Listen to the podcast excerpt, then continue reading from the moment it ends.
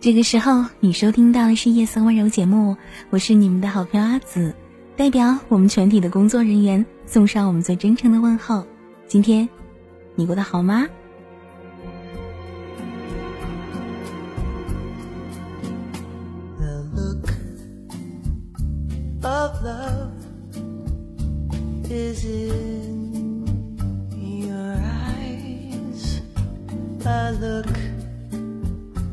Smile in the skys 过完这个周末，我们即将迎来全国都在下雨的一周，而这一周呢，也恰逢高考。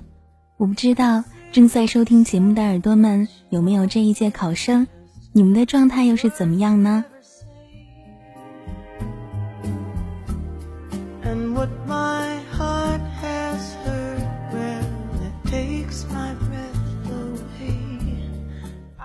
我在微信平台上看到有一条留言说：“温柔的姐姐，你的声音好好听，像是糖开水一样。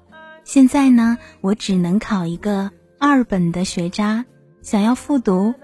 我知道我的学习时间实在太少了，一直顾着恋爱、单恋、暧昧、看闲书、瞎逛。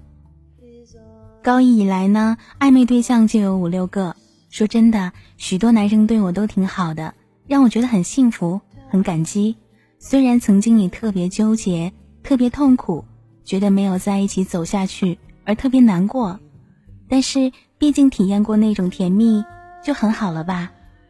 他们其实也都很好，都在我心里是一个独特的风景，所以我不后悔。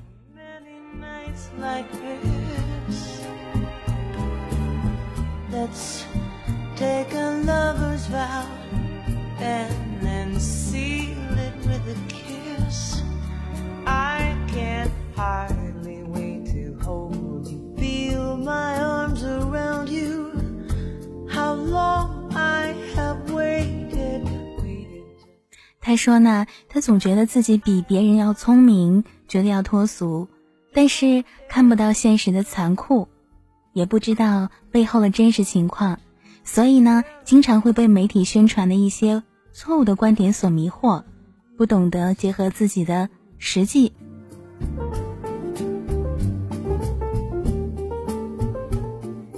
所以他感觉，如果要考上一本，考一些好的大学，这样才能。长一些见识，他的视野也会开阔，而更厉害的人就会在身边和自己做朋友，这样会不会好一点呢？所以他问我说：“我想准备复读，不知道家里会不会同意？反正我会努力争取这个机会，并且我想暑假的时候可以去打一打工，在这个阶段挣一些钱。”这样复读，也许大人就不会有什么反对的意见了吧？他还说，他的爸妈在很小的时候就已经离婚了，他们都处于欠债的阶段，所以呢，他不想任性的去做自己喜欢的事儿，也不能随便的挥霍时间跟金钱。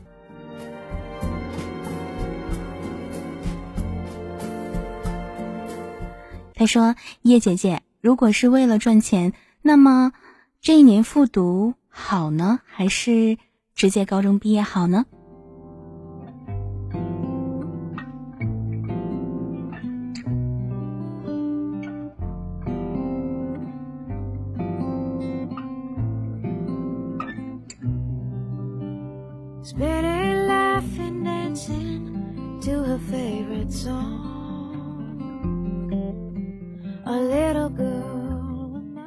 首先啊，我的节目名字叫夜色温柔，而我并不叫叶姐姐。其次呢，我见过很多家长，他们的家庭是负债累累，饭呢都吃不上，但是依然会跟亲戚朋友借钱让孩子上学。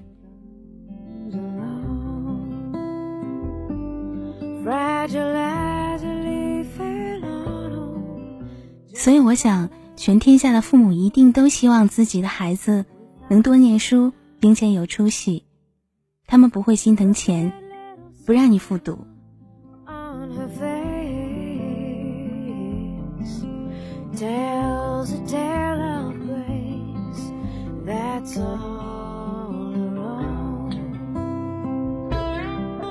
而一个高中生现在最重要的事情呢，就是把他的心思和时间用在学习上。赚钱的事儿不是一朝一夕的，也不是你这个年纪该做的。并且，如果你的心态不能及时的转变，依然顾着谈恋爱、看课外书，心气儿很高的话，那么这个复读的意义呢，并不大。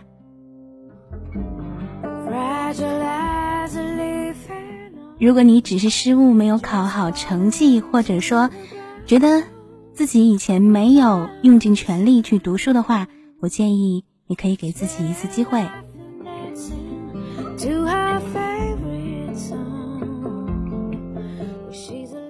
毕竟呢，考一所好的大学，你可以少走不少的弯路。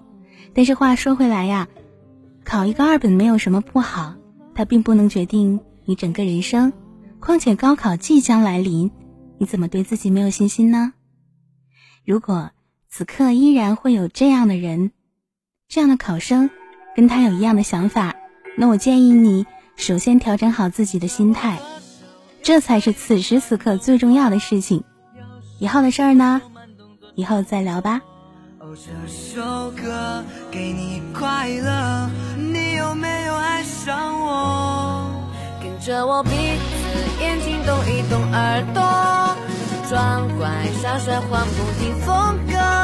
青春有太多未知的猜测，紧张的烦恼算什么？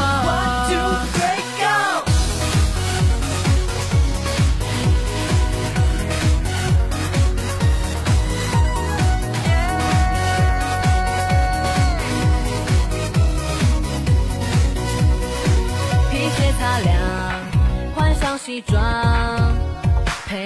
克拉的梦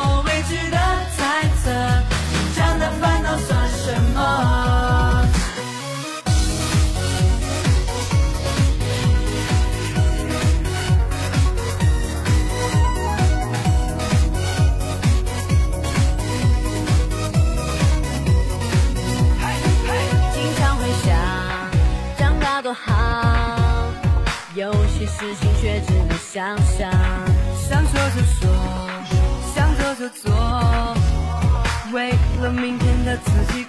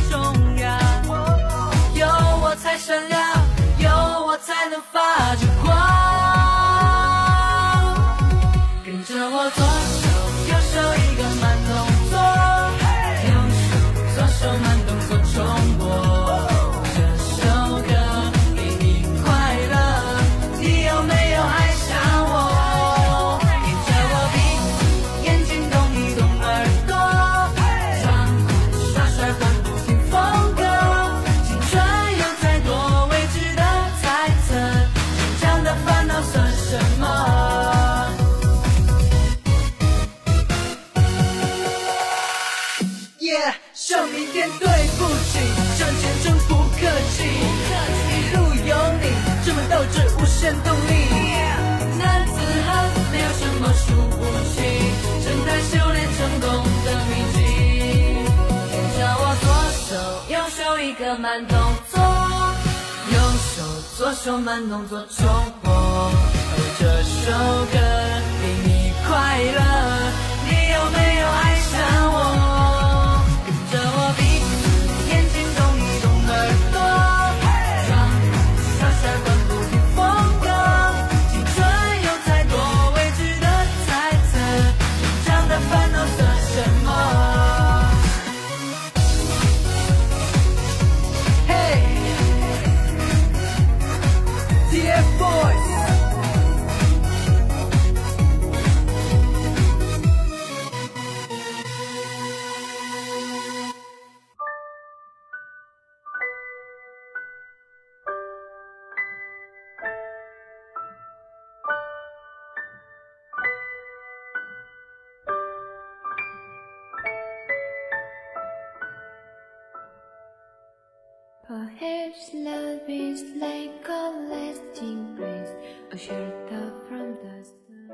希望刚刚的那一首歌也能给你带来快乐。青春就应该是这样，大胆往前走，不要顾虑太多。而刚刚的那位姑娘说，在高中的时候就谈过恋爱，也有很多暧昧的对象，虽然耽误了学业，虽然最终的结果并没有在一起，并且因此而痛苦，但是她很感恩，感激他们出现过。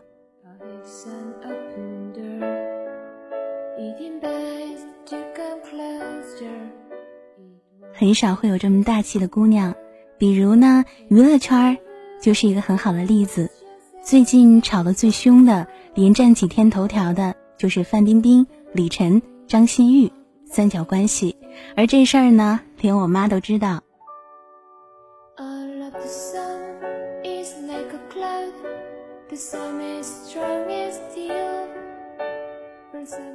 李晨呢，一直是主打暖风的这样的一个暖男，此时他的姿态是袒护现任，而数落起前任。那很多人就说他其实不够厚道。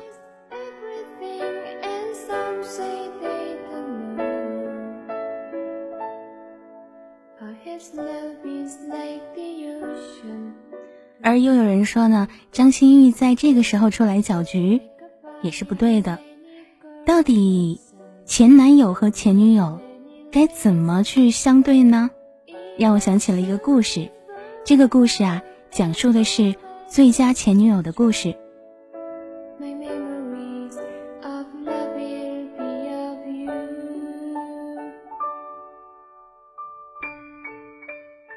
今天呢，这个故事来自于高阳，具体的说是来自于高阳的前女友。梁纯，高阳第一次见到梁纯呢，是在一个深夜。保险理赔员高阳终于从尖酸的女客户那里逃了出来。那个时候已经是深夜十二点了，高阳累得要死，径直的走向自己的帕萨特，结果惊讶的发现一辆红色的甲壳虫横在了帕萨特的屁股后面，把他的车死死的堵住了。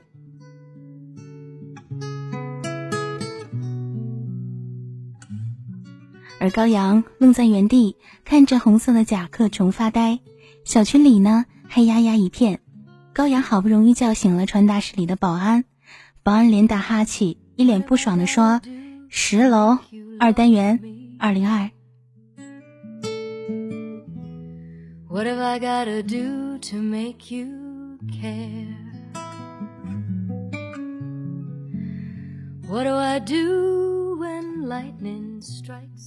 高阳上了楼，按响了二零二的门铃，门砰的打开，散着头发、穿着睡衣、光着脚、叼着牙刷的梁纯站在门口，冷冷盯着高阳，不说话。高阳呢，有一点心虚，问：“你是七三零六的车主吗？”梁纯一脸不爽说：“是啊，怎么着？”说话的时候，牙膏沫儿喷了高阳的一脸。高阳擦了擦脸。尽可能的温和说：“嗯，麻烦你把车开一下，挡住我的车了。”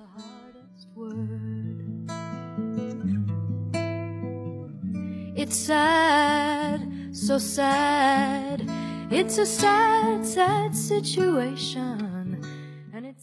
而梁纯听罢，冷笑一声说：“谁让你占我的车位的？”高阳连忙解释说：“啊，我不是故意的。”我原本呢打算停一下车，马上就走的。梁纯切了一声：“那今晚就在这待着吧。”高阳还要说话，梁纯砰的一声把门关上了。高阳也火了，砰砰砰的砸门，大喊：“你怎么这么霸道？更年期吧你！”而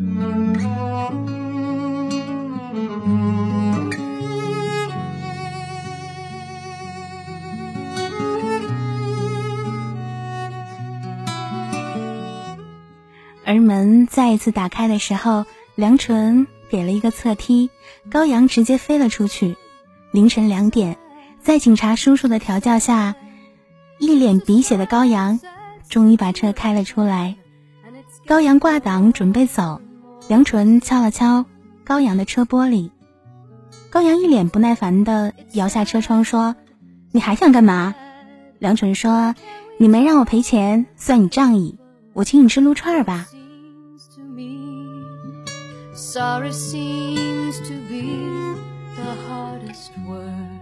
What have I gotta do to make you love me? 而高阳刚要拒绝，梁纯指了指高阳说：“你要是个爷们儿，就大度一点。”马路边有烧烤摊儿，梁纯对着老板喊：“来两箱啤酒。”高阳呢，愣愣的看着老板一前一后的砸下了两箱啤酒。梁纯递给高阳一瓶，说：“来吧，愣着干嘛？”两个人碰了碰瓶，高阳喝了两口放下，而梁纯咕咚咕咚的对着瓶一起喝。而高阳觉得很可笑，说：“哎，你是不是练过呀？”梁纯说：“我从小吧，起了这么一个无公害的名字，只是听名字而已。”大家都觉得我是一个乖巧可人的小女生，但其实吧，我是一条汉子。高阳补充说：“我看出来了，因为那天晚上聊得特别投机，两个人不打不相识，正式建立起了友谊。”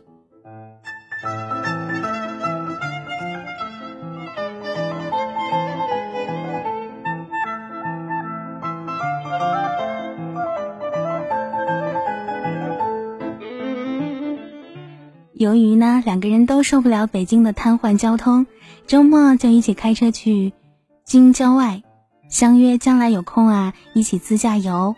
高阳会跟梁纯倾诉自己卖保险出来的强大内心承受能力，而梁纯呢就教高阳踢两脚跆拳道，讲述自己那个细心经营了三年的整货淘宝店。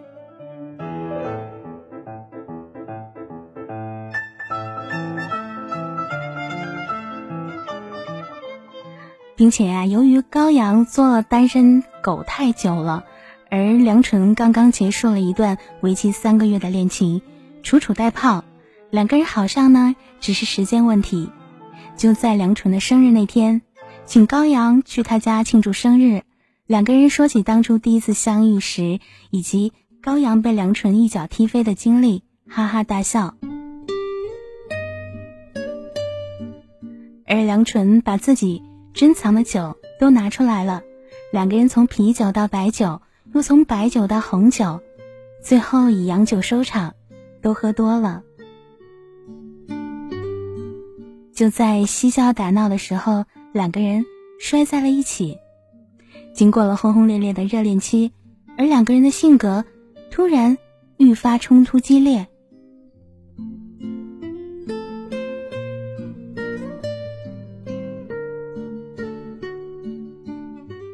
梁纯呢，不愿意改变自己，他固执的认为，爱一个人就应该接受他的一切，不然这就是不爱。两个人在经历大大小小的争吵之后，终于都受不了了。两个人越聊越不投机，高阳大骂：“你从生下来就是更年期吧？”梁纯也不废话，一个回踢脚，正中高阳的左脸，高阳惨叫，跌落在地。高阳肿着脸，开着自己的帕萨特扬长而去。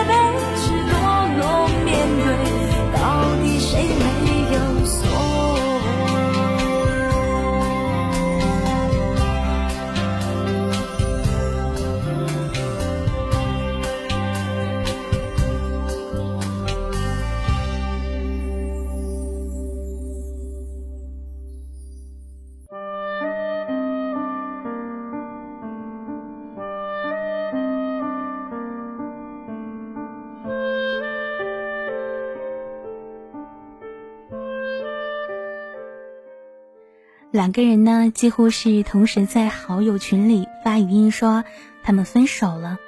开始呢，我们以为两个家伙是在秀恩爱，直到高阳发出自己被打肿脸的照片，梁纯在两个人的合影上用红色的记号笔把高阳涂掉，我们才意识到这件事的严重性。在一次聚会上，朋友们都七嘴八舌的努力调解，芥末说：“梁纯。”他打你啊，其实是爱你，他怎么不打别人呢？我拍着高阳的肩膀说：“你也是，你骂他什么不好啊？非骂他更年期吗？”高阳情绪波动说：“我是一爷们儿，整天被打，我还要不要脸了？”四张批评梁纯说：“哎，你这人也是，打人的毛病不能改吗？”最终调解失败。梁纯在高阳的说话的语气当中掀了桌子，扬长而去。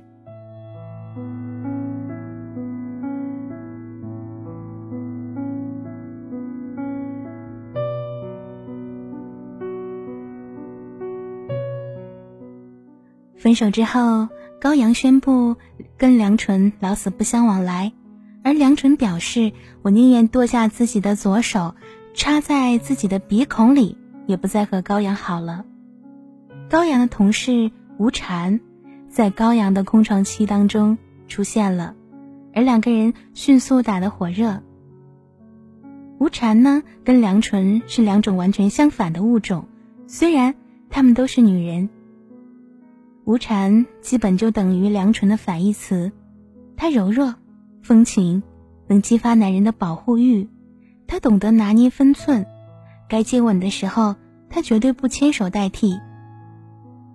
高阳呢，从来没有见过吴婵卸妆的样子。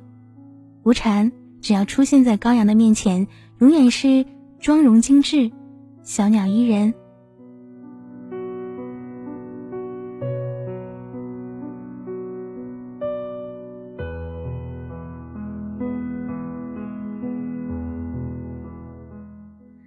而高阳觉得。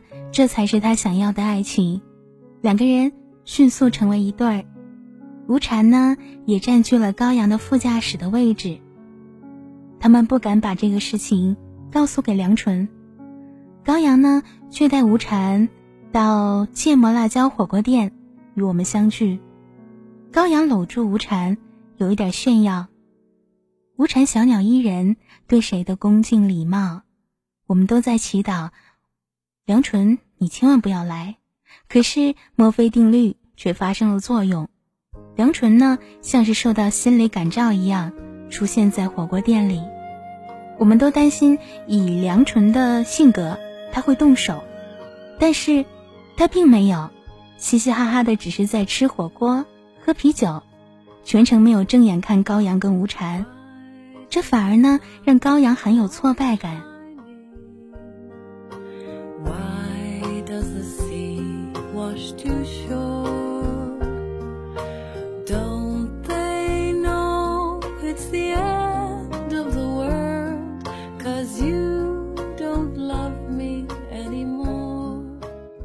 可是后来呀，高阳跟吴禅两个人的感情没有持续很长时间。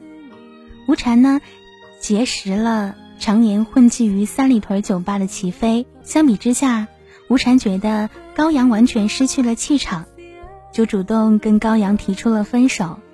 可高阳哪受过这委屈啊？他想不明白，气呼呼的去三里屯的酒吧挨个找，最后在一家酒吧里。看到正在跟齐飞喝酒的吴婵，高阳冲过去拉着吴婵就要走，齐飞按住高阳的手说：“兄弟，别人不知道这什么地儿吗？你想干嘛？”然后拿出一瓶啤酒拍在桌子上说：“喝干净了，咱们就是朋友。”吴婵拉着齐飞的手说：“算了，他不能喝，别难为他了。”齐飞瞪了他一眼。吴婵只好闭了嘴，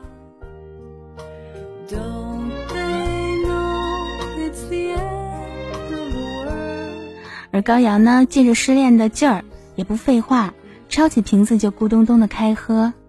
而醒来的时候，发现自己躺在马路边儿，光着身子，身子上面写的“我是 low”。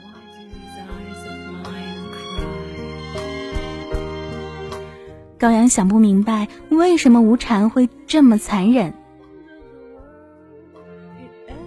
我们给高阳打电话，而高阳呢，他打死也不接。无奈之下，我们只好求助梁纯。梁纯听了之后也没多说，开车杀到了高阳的家里，硬生生的把他拖了出来。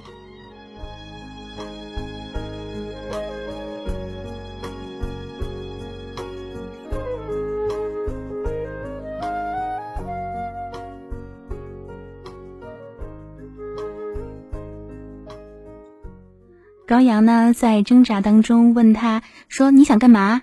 梁纯说：“你先别说话。”然后拉着高阳上车。高阳吼说：“去哪里呀？”梁纯猛地踩了下油门，车子呢飞驰而去。甲壳虫停在三里屯外的马路上，高阳有些尴尬：“来这儿干嘛呀？”梁纯不说话，盯着路口。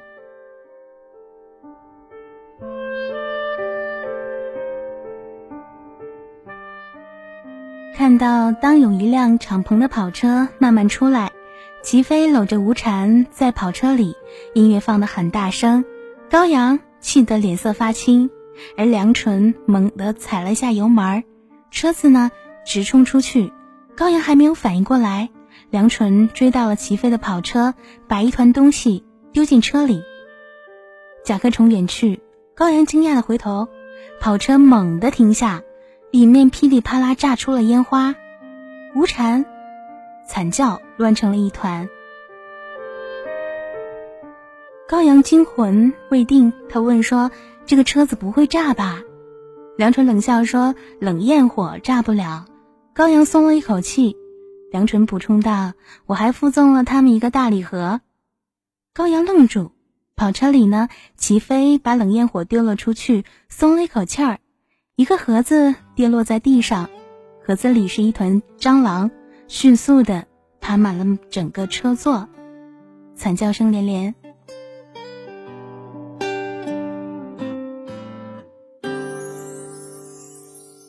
这故事发生在很久以前，那场雨淋湿小镇的屋檐，一起躲进老旧戏院。那场电影已看了太多遍。这故事发生在你我之间，本以为爱可以轰轰烈烈。那个湖畔的咖啡店，墙上还有我寻你的纸片。你曾问我爱的期限，我回答说是一万年，原来只是电影画面煽情的表演。如果当天勇敢一点，我愿做踏云的少年，那些只是旅行期间，我的一厢情愿。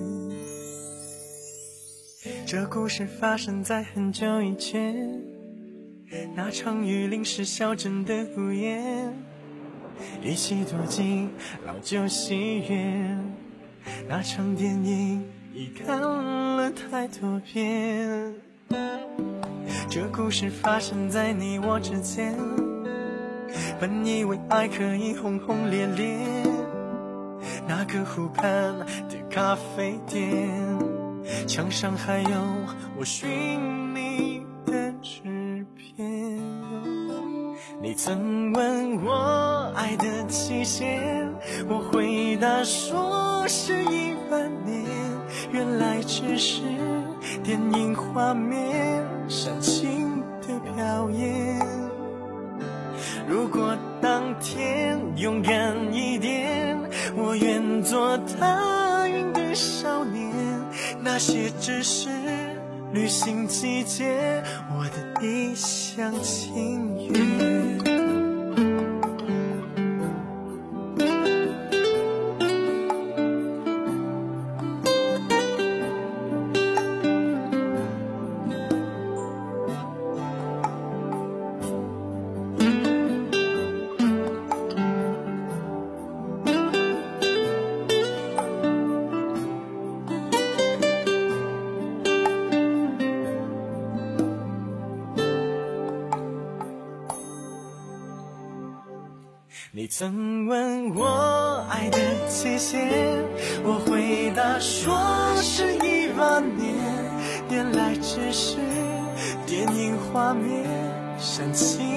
的表演。如果当天勇敢一点，我愿做踏云的少年。那些只是旅行季节，我的一厢情愿。你曾问我爱的期限，我回答说是一万年。原来只是电影画面煽情的表演。如果当天勇敢一点，我愿做踏云的少年。那些只是旅行季节，我的一厢情愿。一厢情愿。Trauriger Sonntag, dein Abend ist nicht mehr weit. Mit schwarzen Schatten teile ich meine Einsamkeit. Schließ ich die Augen, dann sehe ich sie. 为了让高阳彻底的从阴影当中走出来，梁纯积极的张罗朋友的聚会。从上半夜的大排档一直聚到下半夜的路边烧烤摊儿，高阳喝多了，梁纯呢就连拉带拽的把高阳运回家。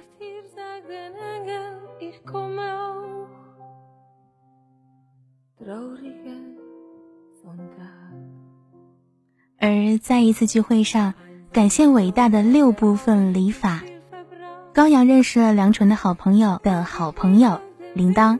铃铛健谈和高阳隔了几个后脑勺，就在饭桌上聊了起来。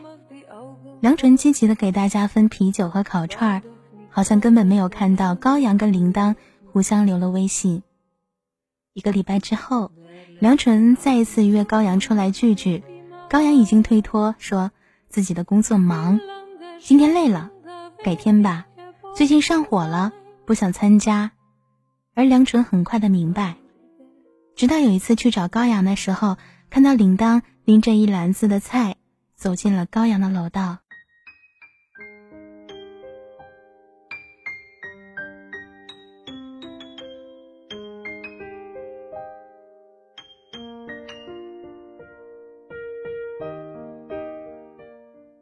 梁纯看到铃铛，梁纯愣了一会儿，然后转身走了。很长的时间里。除了在朋友圈里互相的点赞，梁纯没有主动联系过高阳。直到有一天，梁纯不知道哪根筋搭错了，找到好朋友要了铃铛的微信号，加上之后点开朋友圈，才发现里面密密麻麻都是铃铛跟高阳恩爱的照片儿。梁纯沉默了好久，又翻了翻高阳的朋友圈、微博，甚至是 QQ 空间。却找不到任何秀恩爱的内容。梁纯笑了笑，心里不知道是该感激高阳呢，还是该心疼自己。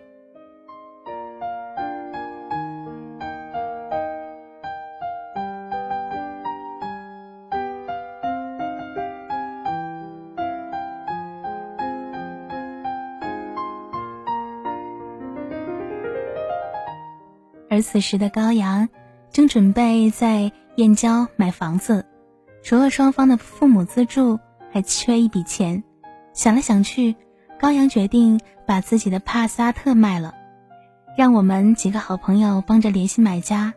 二手的车不好卖，折腾了好长时间，才找到了一个不还价的买家。最终，那辆见证高阳跟梁纯相遇的二手帕萨特，二十五万不合理的价格成交了。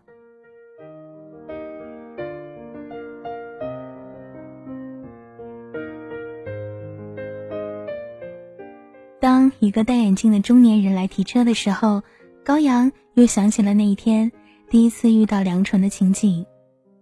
高阳终于付了首付，和铃铛很快的举行了婚礼。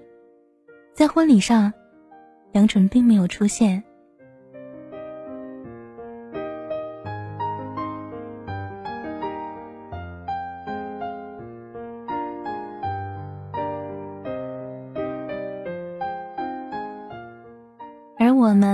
作为高阳的好朋友，我们看到他有妻有房，也只能祝福，感叹人生无常。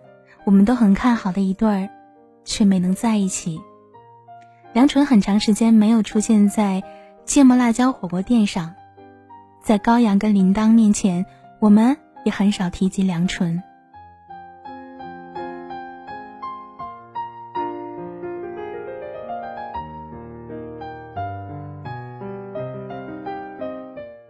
而今年呢，听说铃铛已经怀孕了，高阳眼看就要当爹，考虑到燕郊的房子预约医院实在太远，两个夫妻呢就在高阳原来租住的地方又租了一间房。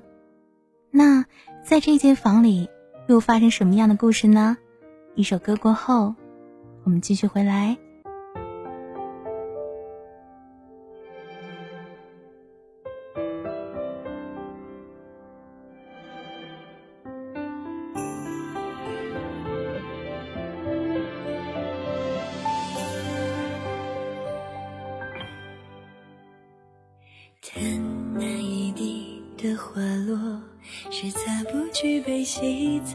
着的温热，落在掌心化不开的无奈，不舍的紧握。看那一地的花落，是盖不住姻缘缠绕着。的分割，半影零落，怎么凋谢了？别离时盛开的承诺。那是你说，往事开花无果，最暖的陪伴总在回头时消散，伸出手抓不住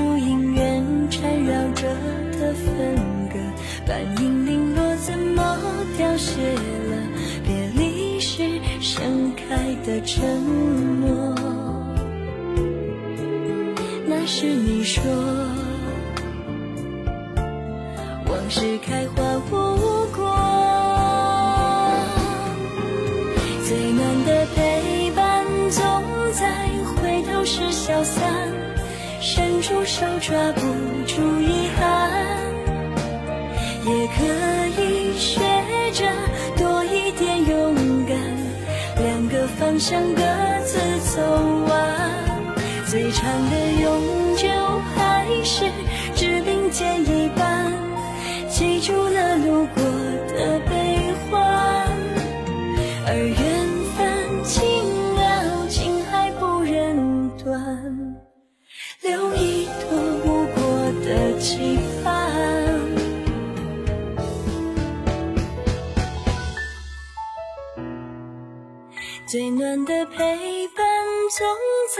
回头是消散，伸出手抓不住遗憾。也可以学着多一点勇敢，两个方向各自走完，最长的永久还是只并肩一半，记住了路过的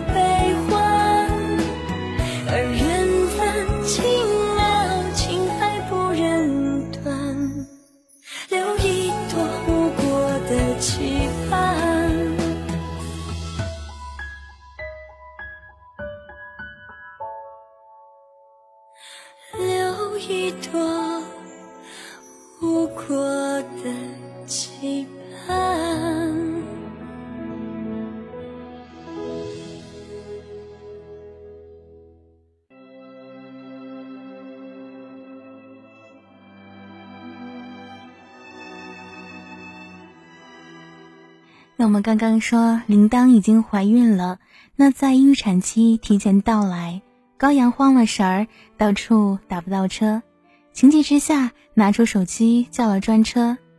几分钟之后，专车赶到，高阳呢扶着铃铛上了车，车子疾驰在马路上。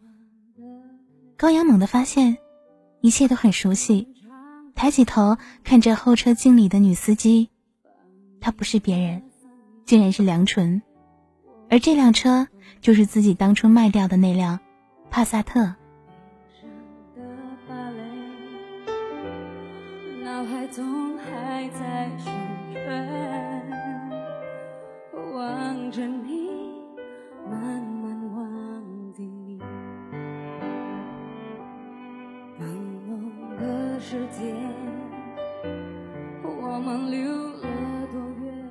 而铃铛在高阳的怀里呻吟，高阳看着梁纯的背影，说不出话。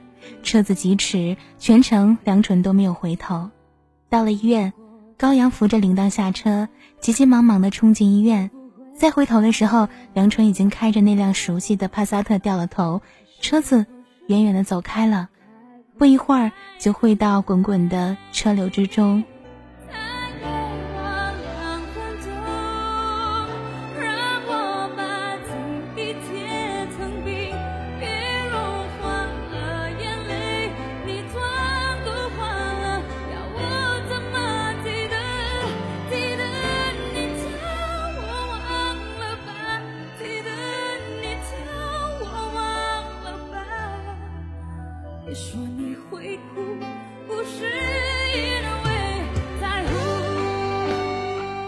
后来我们才知道，当初以不合理的价格买下那首二手的帕萨特的人就是梁纯。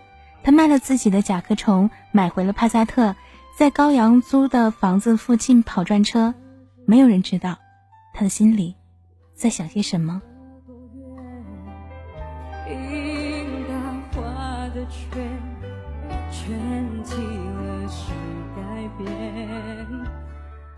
后来高阳发了福，说话的声音还是很低沉。在每个喝酒多的朋友聚会上，他总会提起自己的前女友，暴力、善良，来的猝不及防，走的悄无声息。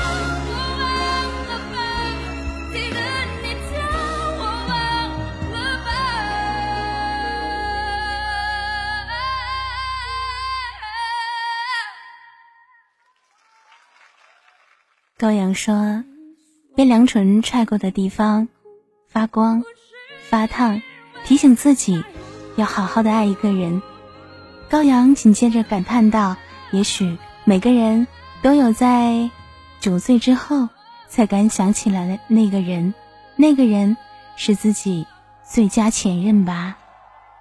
总有那么一个人给过我们美好的青春，而我们却给他足够的愧疚。”据说呢，百分之九十以上的男人对前女友无法忘怀，那是因为在男人的潜意识里，他始终认为前女友还是自己的女人。这当然想法很欠揍。前女友到底是一种怎样的存在呢？其实，每一个在我们生命当中留下印记或者伤痕的人，始终在回忆里都是鼓励着我们、激励我们的那个人。到最后还是被分开，是否我们总是徘徊在幸福之外？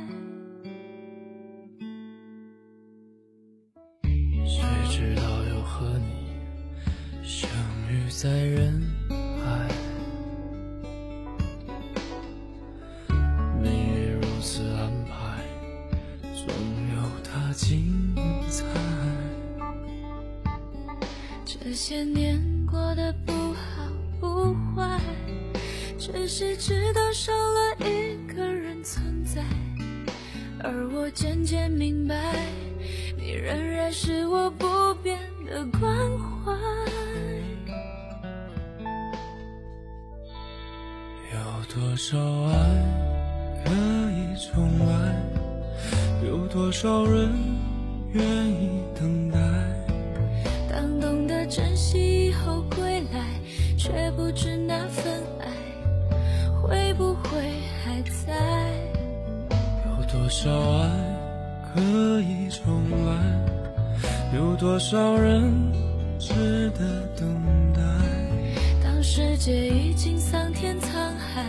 是否还有勇气去爱？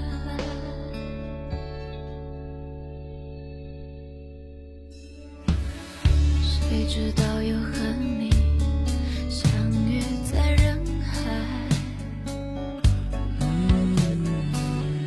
命运如此安排，总有的精彩。这些年过得不好不，只是知道少了一个人存在，而我渐渐明白，你仍然是我不变的关怀。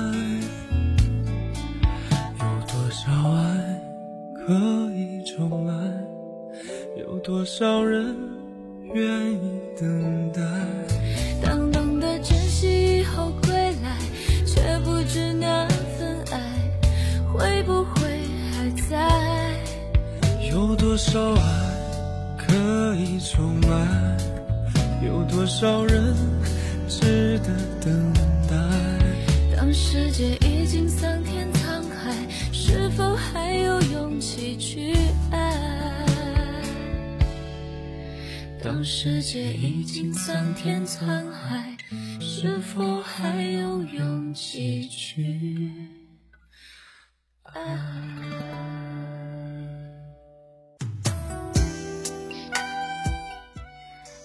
有多少爱爱可以重来？有多少人值得等待？有多少人在回忆里慢慢的生根发芽？有人说，爱之深，所以恨之切。可是越往后走，你再回头看那个人的时候，更多时候，其实彼此都是带着微笑跟感恩的。好啦，这里是夜色温柔，平安喜乐，勿忘心安。